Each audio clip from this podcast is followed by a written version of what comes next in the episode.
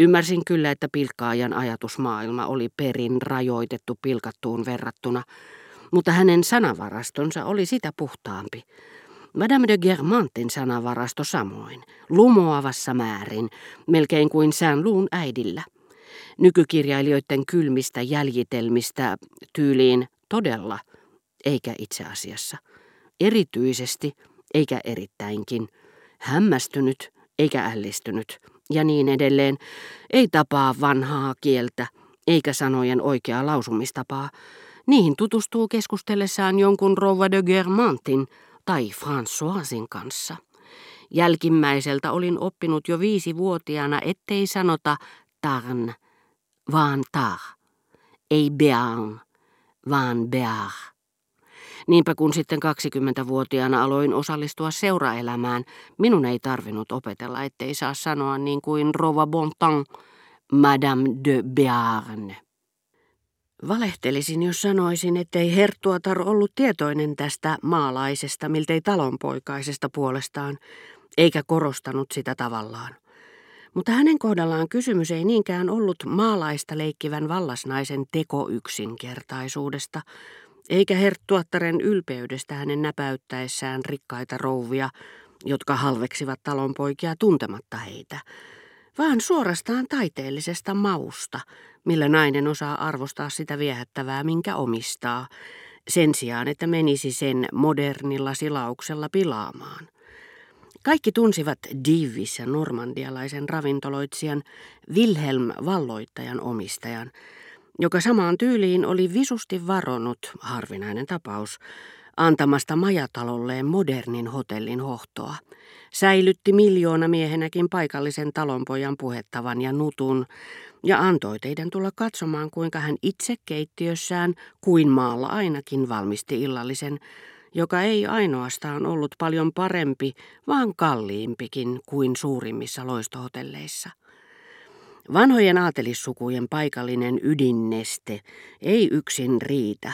Tarvitaan jälkeläinen, joka on kyllin älykäs ollakseen sitä halveksimatta, peittämättä sitä mondeeniin pintakiilteeseen.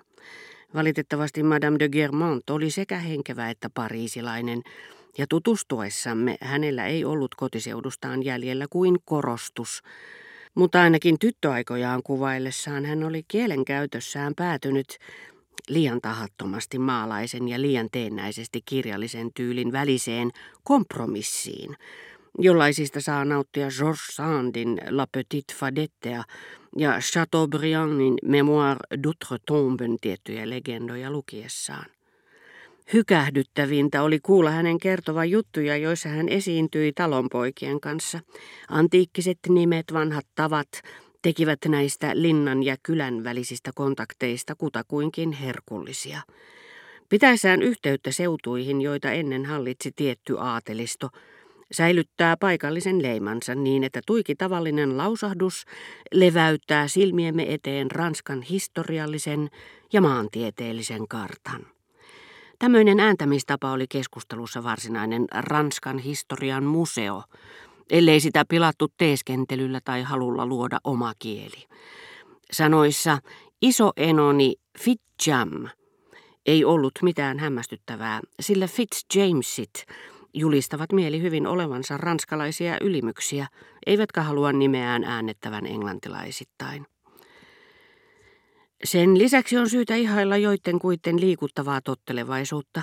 Nämä henkilöt, kun olivat aina pitäneet velvollisuutenaan lausua tietyt nimet kieliopin mukaisesti, mutta kuultuaan Germantin herttuattaren sanoa tokaisevan ne toisin, tekivät parhaansa lausuakseen ne niin, kuin eivät olisi voineet kuvitellakaan.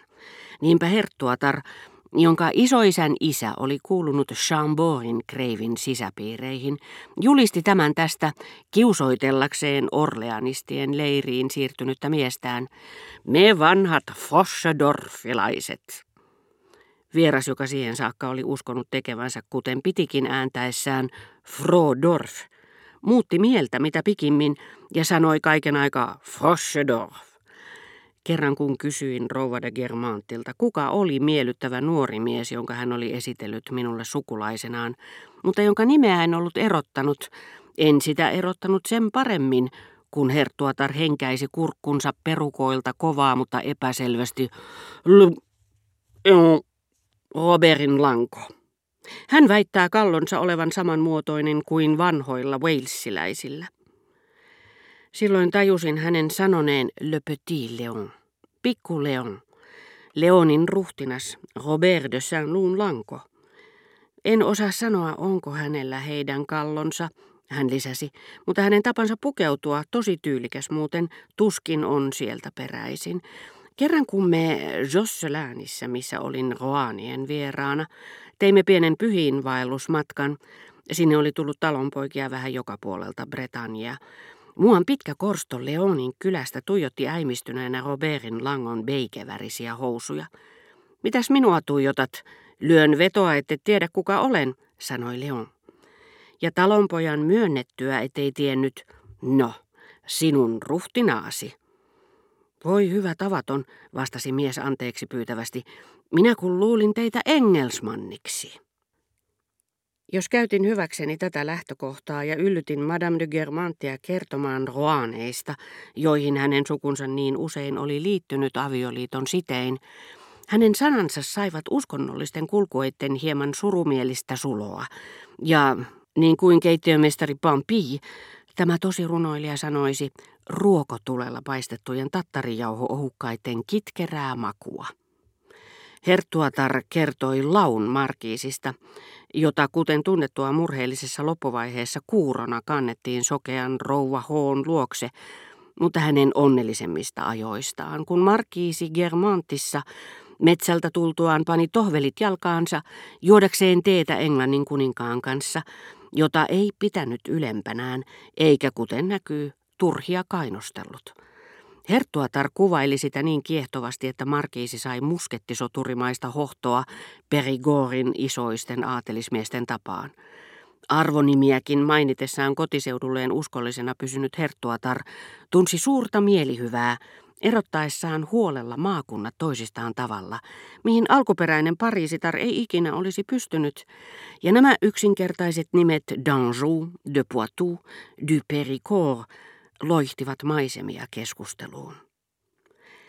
Palatakseni Madame de Germantin ääntämiseen ja sanavarastoon, juuri tässä suhteessa aatelisto osoittautuu todella konservatiiviseksi, sanan vähän lapsellisessa, vaarallisessa, kehityksen vastaisessa, mutta myös taiteilijaa ilahduttavassa merkityksessä. Olisin halunnut tietää, miten nimi Jean ennen vanhaan kirjoitettiin. Se selvisi, kun sain kirjeen Madame de Villeparisin veljenpojalta, joka kirjoittaa nimensä niin kuin hänet on ristitty ja Gotassakin mainittu, Jean de Villeparisi, samalla kauniilla hyödyttömällä heraldisella hoolla, jota voi purppuran tai ultramariinin väreissä ihailla rukouskirjan miniatyyreissä tai lasimaalauksessa.